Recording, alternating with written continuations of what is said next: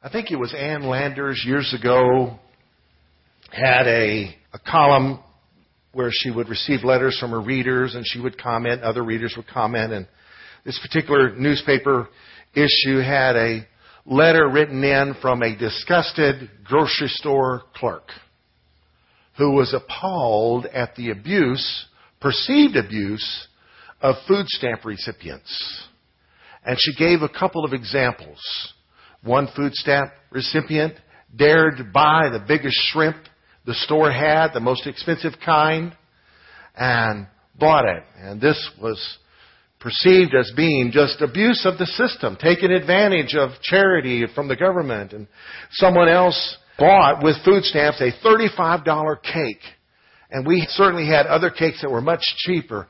How dare this happen in our culture? I'm appalled. I'm disgusted. I'm angry. In the weeks that followed, people wrote comments, and one person wrote in and said, Hey, I, I've been guilty of using food stamps one time to buy the biggest shrimp the store had. It was our wedding anniversary, and we were on hard times, and we had to be on food stamps, and we wanted to celebrate our anniversary and do it right. And I made a shrimp casserole like we did when we first got married, and that casserole lasted us for three days. On another date, someone wrote in and says, I've been guilty of using food stamps to buy a very expensive cake for our daughter who was passing away, and it was the last cake we were going to enjoy with her. Perspective changes everything, doesn't it? With that, let's look at what Jesus had to say in Matthew 7 and Luke 6. He said, Judge not that ye be not judged. For with the judgment you judge, you will be judged. And with the measure, the New Living Translation says, with the standard you use, it will be measured back to you. The key to understanding that verse isn't just to grab it and label any attempt to bring correction to our lives or any attempt to address a problem as you're judging me. But actually to understand the definition of the word judge there, the Lord used the word judge as the word in the Greek language, the word krino, which means to distinguish or to decide or to try or conclude or determine or to question or to decree. But it also means to condemn, to punish, to avenge, to damn. So literally, I believe what the Lord is saying, the way you judge is how you're going to be judged. If you condemn, you're going to be condemned. If you damn, you're going to be damned. It comes back on you. But it doesn't mean if you have a concern, you can't speak to someone with that. A few years ago, I got a call. It was after 10 o'clock at night. I was already in my, I don't wear PJs, but I wear sweatpants. I was already in my sweatpants. I had to get dressed to go rescue a woman and her daughter, uh, used to attend church here years ago. They were broke down on the side of the road with a flat tire and no spare. And as you know, we don't have 24 hour tire repair in our town. So the car was off the road on a jack and we would have to deal with it in the morning. So I took this woman and her daughter home on the other side of the county. As we drive in the subdivision right there at the entrance, she says, There's my husband. I'd called him to help and he didn't want to help because he just had a shower. So I told him to forget it. So he did. So I dropped her off. Being aggravated but not angry, the brother and I had a talk. And it was to help me understand. You're one of the hardest working men I know, which is true. The man I know would never leave his wife and daughter on the side of the road, regardless of what his wife said. Leave them vulnerable to someone taking advantage of them in some inappropriate criminal manner. You know what his response was? You're judging me. That's hiding. That's hiding behind not manning up to your responsibility. In your marriage, you vowed to be true to your spouse and to Lay down your life when it's convenient and when it's not. And the brother wasn't doing it, and he had to be confronted. And I did it in love because I love that guy to this day. And he totally rejected me and said I was judging him. In reality, he was judging me. He did not judge me as a friend, but judged me as someone coming to condemn him, shirking off the responsibility. Needless to say, that marriage didn't last much longer. So the way we judge comes back to us.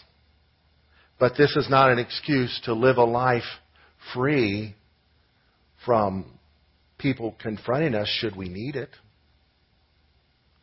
Jesus wasn't saying do away with the police and the judicial system. He was saying the way you treat others is how you're going to be treated. Another place he said, do unto others as you'd have them do unto you. So it's the way we judge that's being addressed. Look at verse 3. I think it bears it out. Why do you look at the speck in your brother's eye and do not consider the plank in your own eye? You're concerned about someone else's fault. Check yourself first. How can you say to your brother, let me remove the speck from your eye and look a plank is in your own eye? Can we read that next word together? First remove the plank from your own eye, and then you will see clearly to remove the speck from your brother's eye. It's not saying leave your brother alone, but deal with it. What is a speck? It's a blind spot. We all have blind spots in our lives that need to be addressed, and sometimes, as a pastor, due to a lack of 360 degree vision 24 7, I'll do something offensive and I need to be confronted. But hopefully the person confronting me can do it in love, having removed the log of anger from their eye. Sometimes you don't get that luxury. And you just take, take it and deal with your speck, and then hopefully you can deal with the log. But in the ideal situation the Lord is painting here, we deal with ourselves first, and then we help one another deal. We don't just leave one another with blind spots, right? You help one another because you love each other. Verse 6 Do not give what is holy to the dogs, nor cast your pearls before swine, lest they trample them under their feet and turn and tear you in pieces. Now, this is a metaphor. He's not talking about dogs and pigs. He's talking about people. He's talking about using wise judgment. He just said don't judge, but then he says be careful what you do with your pearls. Be careful what you do with those things that are holy to you. You know, don't let just anybody babysit your kids. Oh, we're supposed to love everybody and God will take care of the rest. Really? Everybody ain't saved, and if they're saved, everybody saved ain't sanctified. Right? So the things that are under your authority, you must exercise wise judgment. He's not saying throw judgment out the window. He's saying use wise judgment and be aware the way you judge is how you'll be judged. You see that? Alright, let's look at it another way. Luke, chapter 6. Verse 37, he's saying the same thing three different ways. Judge not, and you shall not be judged. Condemn not, and you shall not be condemned.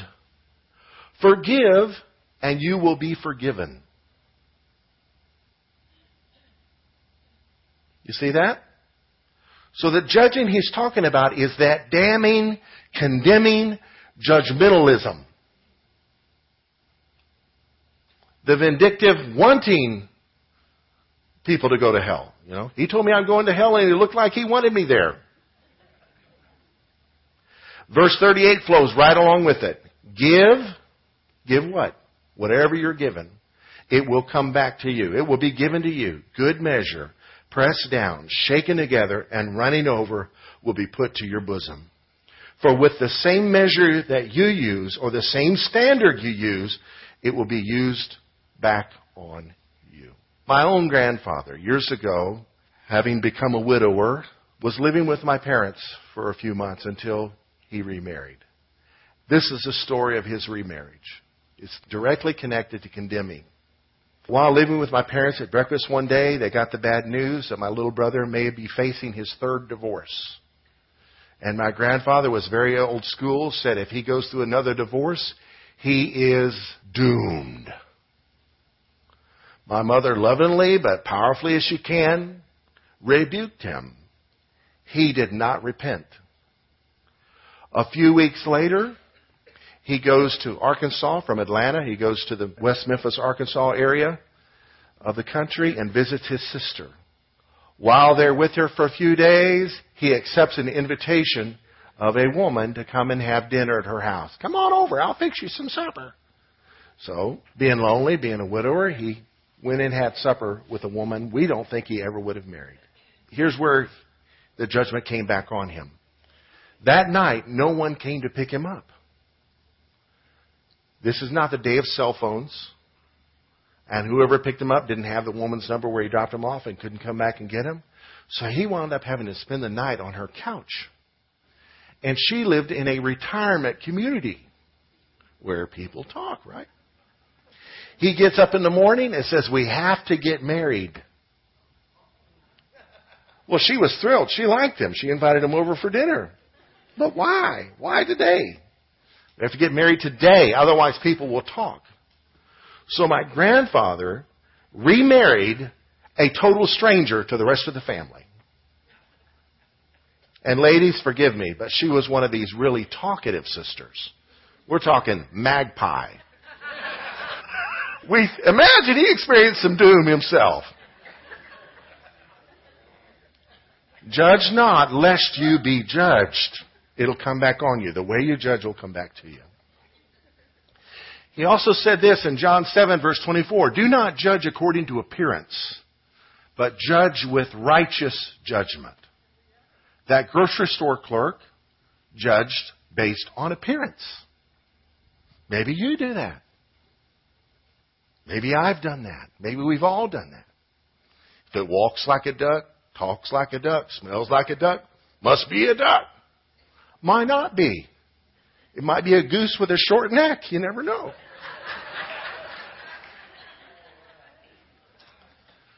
We're in the mantra series. You do not want to miss next Sunday. We're going to deal with the mantra marriage is a 50-50 proposition. Who's heard that before?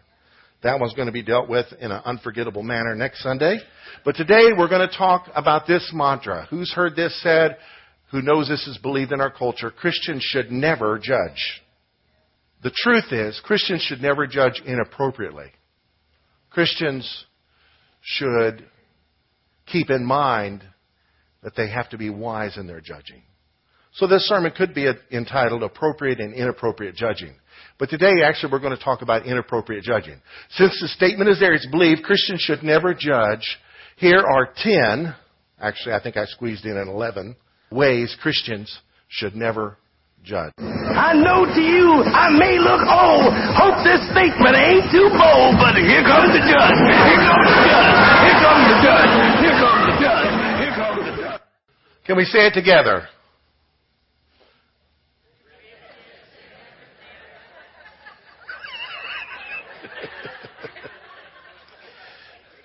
Now, it really is funny to think people should never judge. My Name is Earl is not a sitcom that I recommend, but they actually made fun of this concept of never judging someone in an episode where Earl comes home and finds his ex-mother-in-law, who supposedly was wheelchair bound and on dialysis, sees her out of the wheelchair gambling with horse races on TV. Check this out. I was confident she could keep a secret.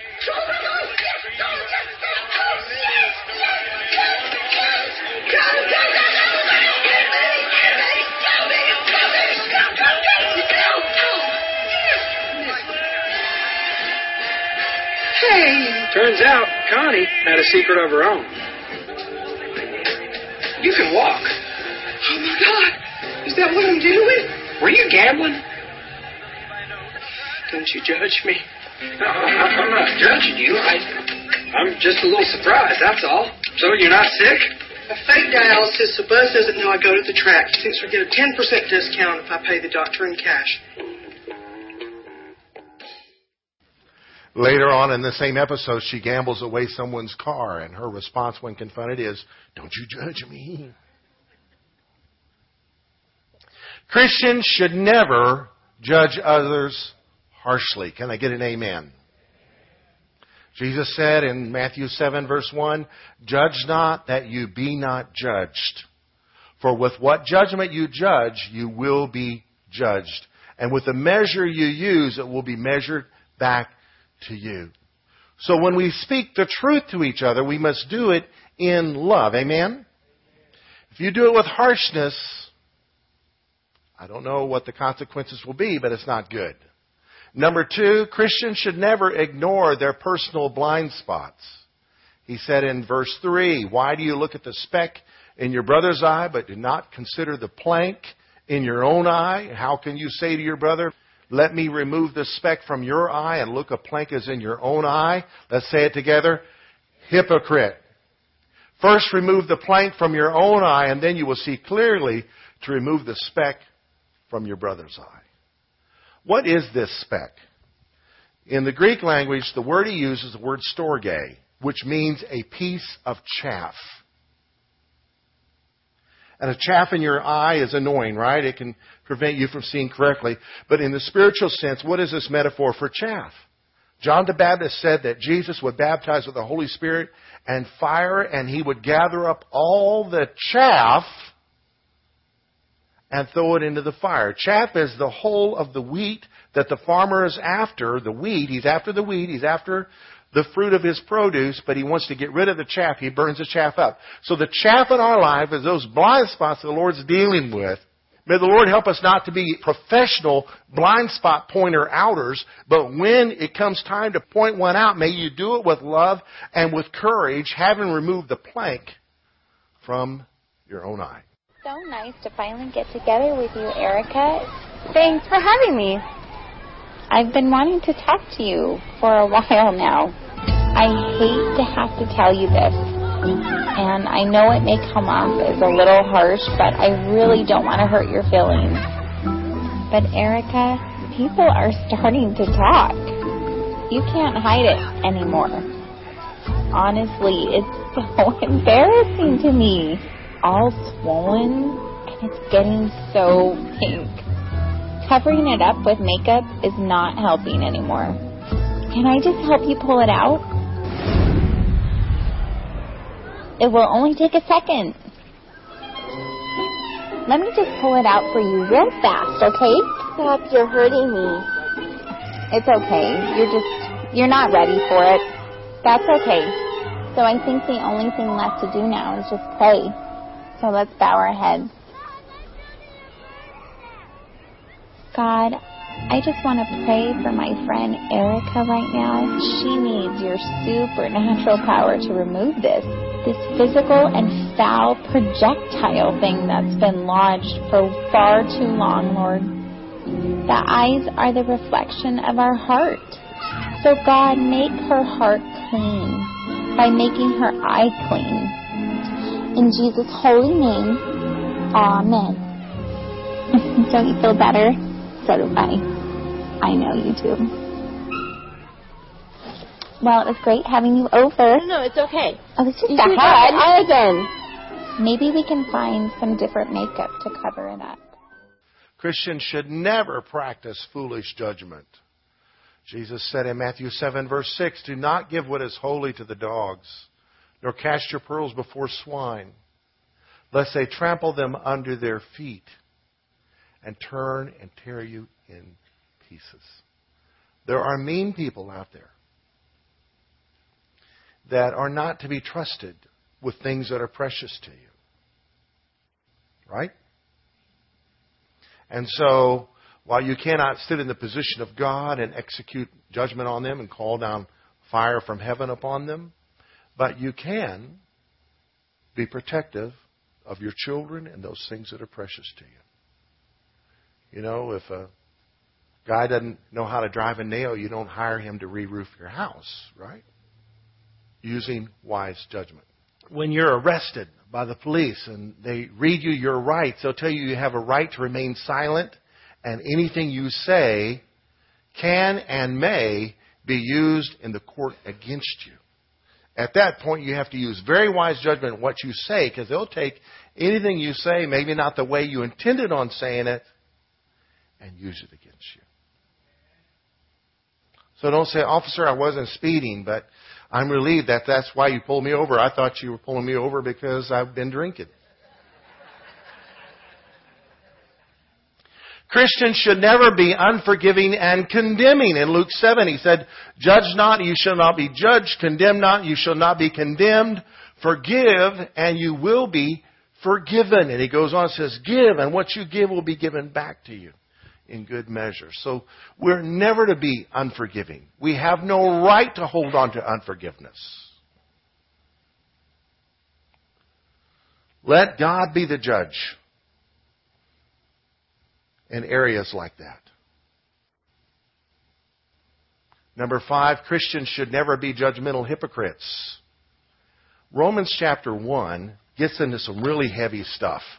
The last half of Romans 1 talks about what happens in a culture when people stop believing in God and begin to worship nature. And when you read it, you see America. But when that chapter ends, the next one opens, keeping in mind Paul didn't write it with chapters and verses, he wrote it in paragraphs. He was continuing along the same vein. In light of what I just said, therefore, you are inexcusable, O man, whoever you are who judge, for in what you judge another, you condemn yourself, for you who judge practice the same things. What is he saying? Sure, these things will happen in a culture. I want you to understand this. But don't you be participating in the same thing and then hiding behind judging others. We've seen this time and time again in the media, with politicians, and even television preachers. Of somebody condemning somebody for something inappropriate or wrong, and then it's not long till they get caught in the same thing. What is that? It's like I feel uncomfortable with the situation of my life, so I'm going to draw attention away from me and put it on that person that needs to be judged. Judgmentalism can be a sign of something is something's wrong. Can't be pointing out people's faults and get by with it. Have to be careful. Walk in wisdom, amen. As much as depends upon you, walk in peace with all men, Paul wrote in another place. Hypocrisy is the practice of professing beliefs, feelings, or virtues that one does not hold or possess personally. Somebody may say they believe something and they're condemning others because of their belief, but in reality their own life may not, may not stand up to the light of day. And in that sense, their judgment comes back on them. May my awareness of my own weakness make me gentle in approaching others so that God can grace me to walk in victory. Amen? Christians should never view anyone with contempt. Romans 14:10 Why do you judge your brother? Why do you show contempt for your brother? For we shall all stand before the judgment seat of Christ. He ultimately is the judge. Long time ago, I wrote a song. I used to think I was a judge, and I'd point out everybody's wrong. But then I remember there's only one judge and only one throne. The word contempt is a noun. It means a feeling that a person or thing is beneath consideration, worthless, or deserving scorn. Do you know judging can be done silently? It can be done in your heart. Michal judged David for dancing before the Lord in his underwear, and there were consequences for the condition of her heart. It also can be an act of disregard for something that should, that should be taken into account. You can have contempt of court by misbehaving in the courtroom showing disregard for something that should be taken into account. May the Lord help us to re- show, show regard for all of our fellow men with a measure of respect. They were created in the image of God and they've fallen into sin just like all of us and need a Savior like the one we have found. His name is Jesus. Amen. Pastor keeps saying things like, don't, don't judge, you know, do not judge lest you be judged. I don't judge. I mean, I some people think that I do. I'm just a very perceptive person. I mean, I'm like those detectives on TV. You know, it doesn't matter what the evidence shows or what the DNA test shows. I just go with my gut. And I got a pretty good sized gun. Cause I just know people. I mean, kind of like that sister, you know, that keeps coming in dressed like a floozy, you know. You can tell by the way she's dressed, she is not coming to church to get more of Jesus. Hello. She's after a man, but Jesus is no one. And you know that that guy that she was dating, I could take one look at him and tell you he was, you know what, he's vain. I'm sorry, nobody his age has that much hair. I bet he got plugs you know, or it's a wig. So vain. You can just tell he's a vain person. Drives that, that sports car. I'm sure it must be going through a second childhood, number two or number three, maybe. I mean, come on, drive a Camry like the rest of us. Gee whiz. And you know, I mean, I'm perceptive. I mean, there's things that I've noticed even about Pastor. By the way, one of those suits that he wore recently, I know how much it costs because I used to shop at that store. They're pretty expensive. I mean, I don't shop there anymore because I, I can do better than that. But I, he doesn't need to be shopping there way out of his price range. I mean, he keeps saying, give more in the offering, give more. If, he, if he'd shop at Goodwill a little more often, and, and you know what, and dress down a little bit, he could give more of the offering. Wouldn't be having to ask me to up my offerings. of course, you know, I could give 50% more. 50% of zero, still a big goose egg. But anyway, I, I, you know what? I'm just not sure. You say, well, you ought to give. You ought to give. Listen, I've judged, oh, excuse me, observed the way the church spends its money. Uh, listen, all those homeless people that they're helping, really, those guys would just get a job and just say no to drugs and be okay. I mean, if they put a little bit more of that money where it needs to go, you know, it's funny, they never ask my opinion where it ought to go. Anyway, do not judge lest you be judged. I mean, I got to figure out what's going on with these people. I, I don't, I, I don't judge. I observe. Take notes. Use my gun. Do not judge. Sometimes we hide our judging by calling it something else. Like, I have the gift of discernment. I have discernment.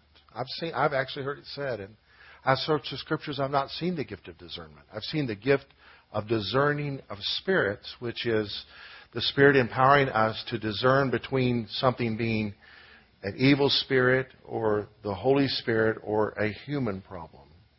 An example, a guy with thoughts of suicide called for the elders of the church to come pray for him. And while they were praying for him, one of them discerned this was not a, demonic problem, and this was not a spiritual problem. There was something else. And so they began to interrogate him and found out he was on blood pressure medicine. They said, Can we see the bottle? And they read the bottle, and one of the possible side effects is thoughts of suicide. He changed his medication, and the demons went away.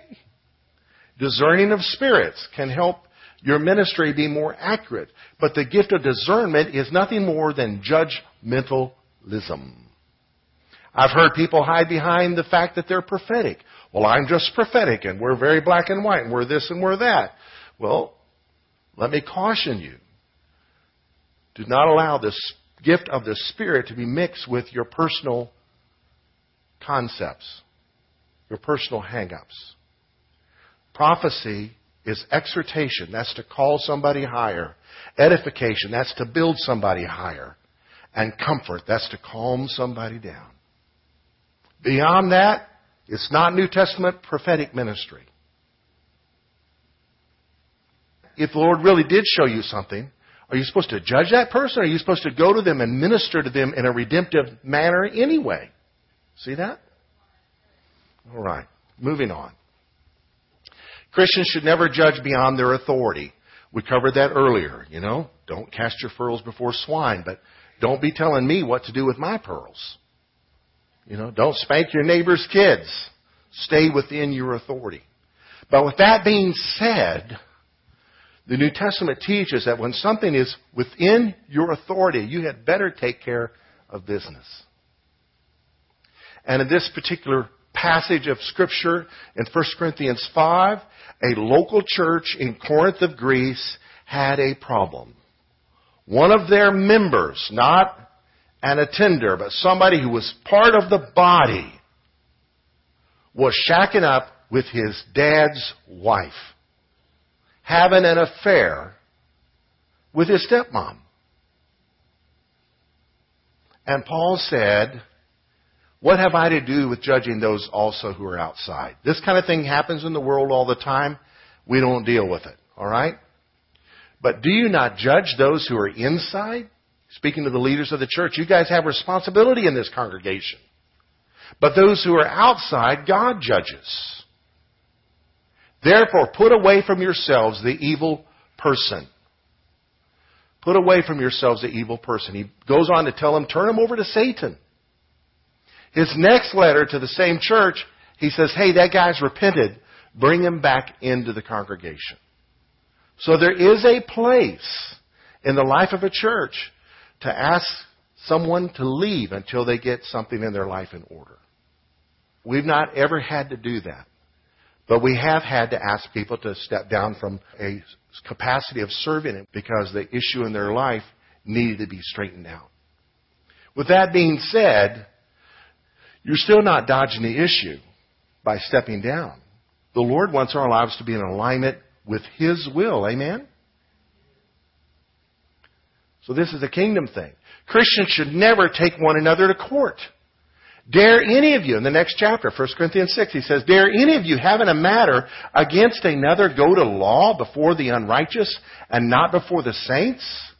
Do you not know that the saints would judge the world? And if the world will be judged by you, are you unworthy to judge the smallest matters?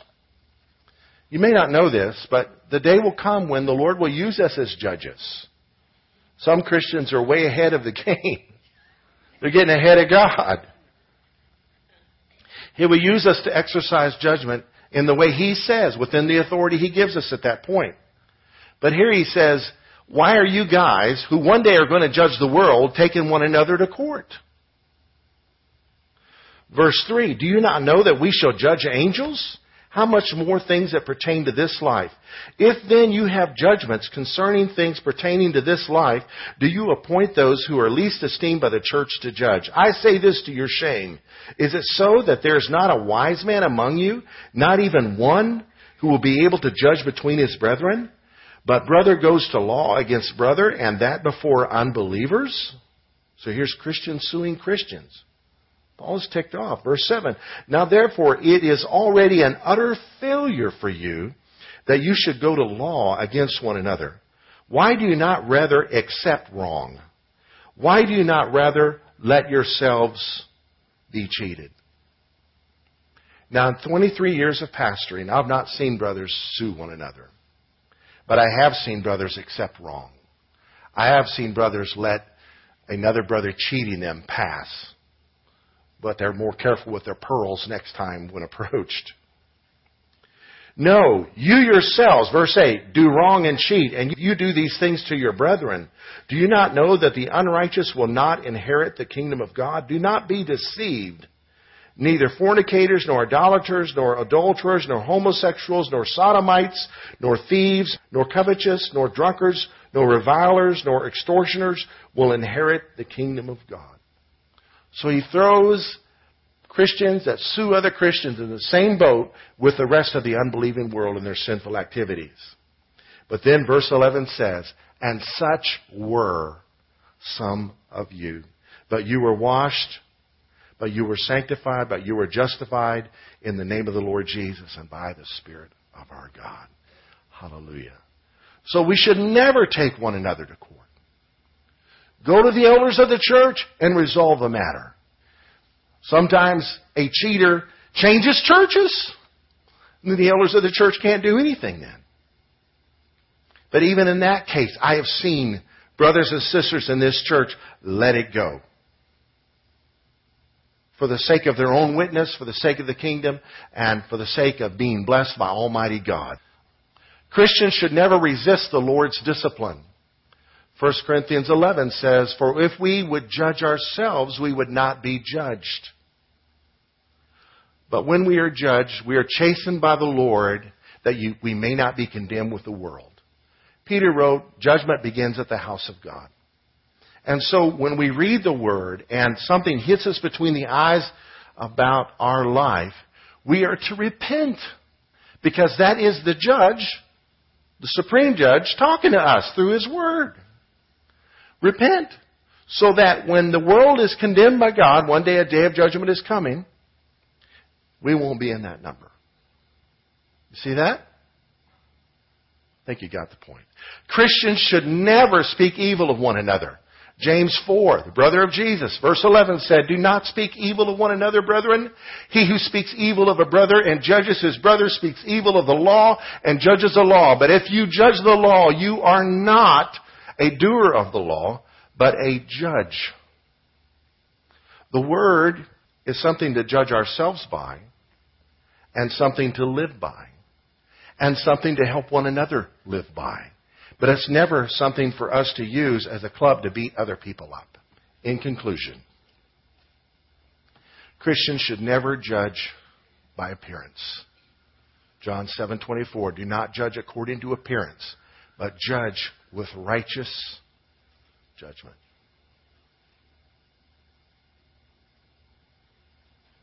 Let me get real personal with you guys. One day I realized I did not like pastors. Here's how it happened. Um, we were planted by Shady Grove Church, or they helped us get organized and get going, a mission of Shady Grove Church of Grand Prairie. And we were released to be fully autonomous. So I no longer had to or got to attend elders meetings at Shady Grove Church because I was no longer an elder of their multiple campus concept at the time. But I was pastor of a local church. I was then invited and encouraged to attend a network of pastors' meetings that meets once a month that relate to Pastor Olen Griffing as a pastor and leader. So I began to go to that meeting, and I did not enjoy it. I didn't like anybody there. I didn't like the sound of their voice. I didn't like the way they looked. I didn't like the way they dressed. And my wife was eating it up, and I didn't enjoy it all, so I couldn't talk to her and get any positive affirmation. And I didn't know why. And then I discovered, once I got to know them, I then began to develop affection for them. But then, as soon as a new guy, they were always bringing new guys, new visitors.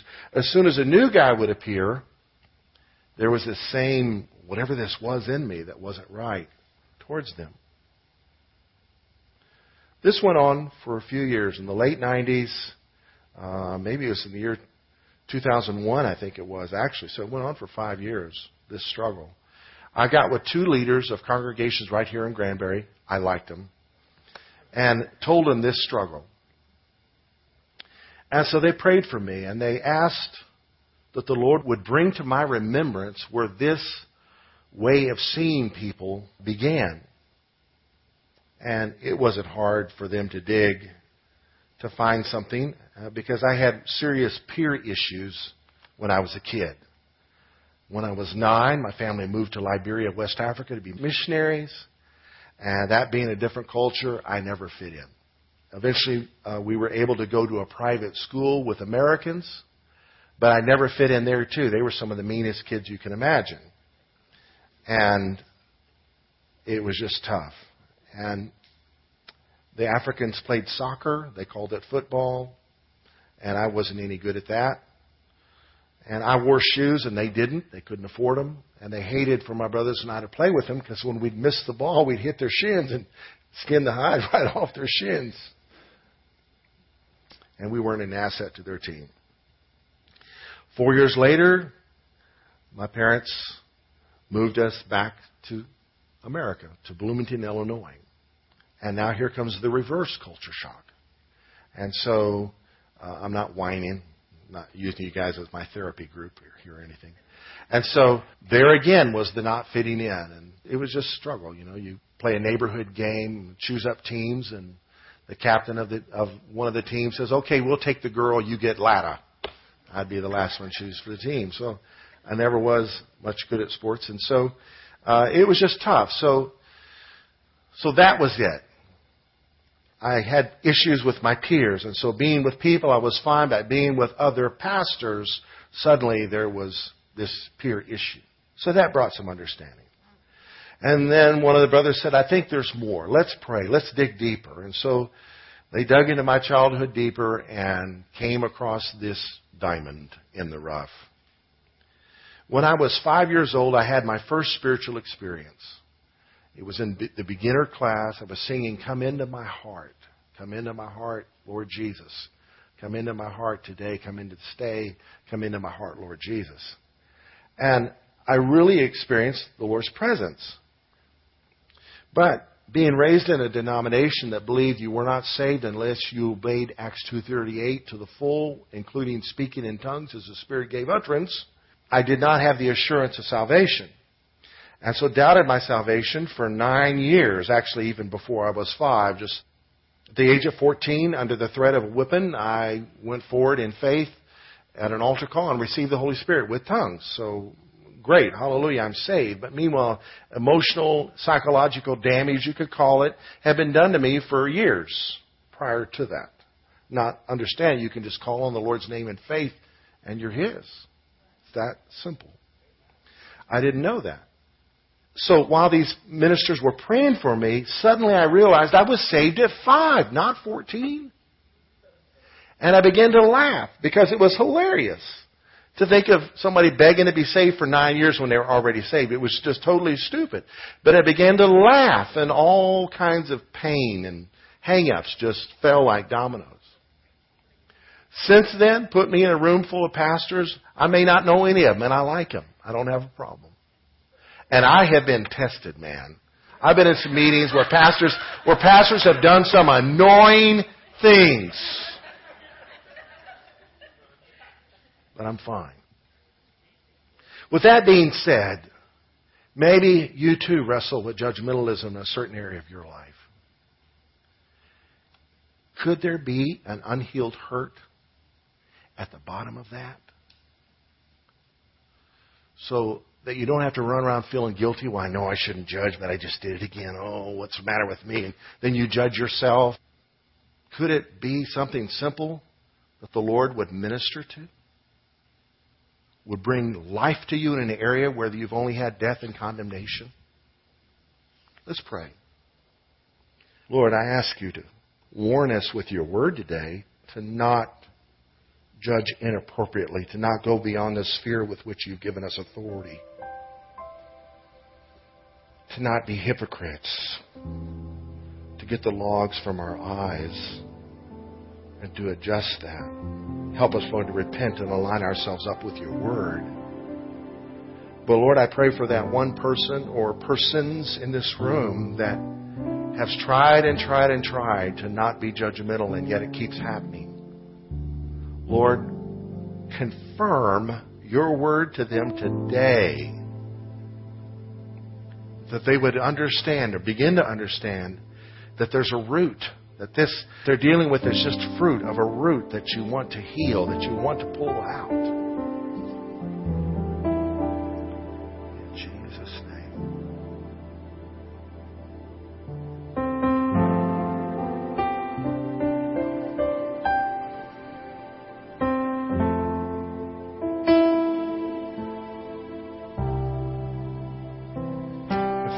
That spoke to you, you don't have to wrestle with these issues by yourself. There's people that can help you. Maybe you have to leave today and can't talk to anybody because you got to go. But call the church office. There's people in the body that are gifted in this area to help us all overcome hangups, so that we can be that city on a hill, that light that radiates with the love of God without compromise. Amen. The lyrics to that song come from the book of Revelation. It talks about the saints of God overcoming the devil or the accuser of the brethren through the blood of the Lamb. His blood was shed for our sins. Amen. And the word of their, our testimony. Yes. Loving not our lives even unto death. on to say the accuser who they overcame by these three things, living out their life to death, the word of their testimony, the blood of the Lamb, was accusing them before the throne of God day and night. Now we know that years earlier, before that was written, Jesus said, I saw Satan fall like lightning from heaven. So what's he doing going back to heaven, accusing the saints before God? That never made sense to me till I gained this understanding. The Lord's ears are open to our cries and our prayers, are they not? And He's a witness to our behavior as His people. But when we falsely accuse one another, when we judge one another, we are standing before the throne of God, who is our witness, observing us doing that. The accuser of the brethren, who's no longer allowed in heaven, is approaching heaven through us. Oh. May the Lord help us to see the evil that is behind us when we accuse one another. Amen. And may He purge out all evil from our lives and make us a place and a people of love and truth. In Jesus' name, amen. May the Lord bless you and keep you. May the Lord God Almighty cause His face to shine upon you and be gracious to you. And may He lift up His countenance upon you and give you His peace. That assurance that comes from knowing there's a great judge in the sky who sees it all, who will deal with it one day. But now we've got a job to do. That we do it in Jesus' name. God bless you. Go get him, fighters.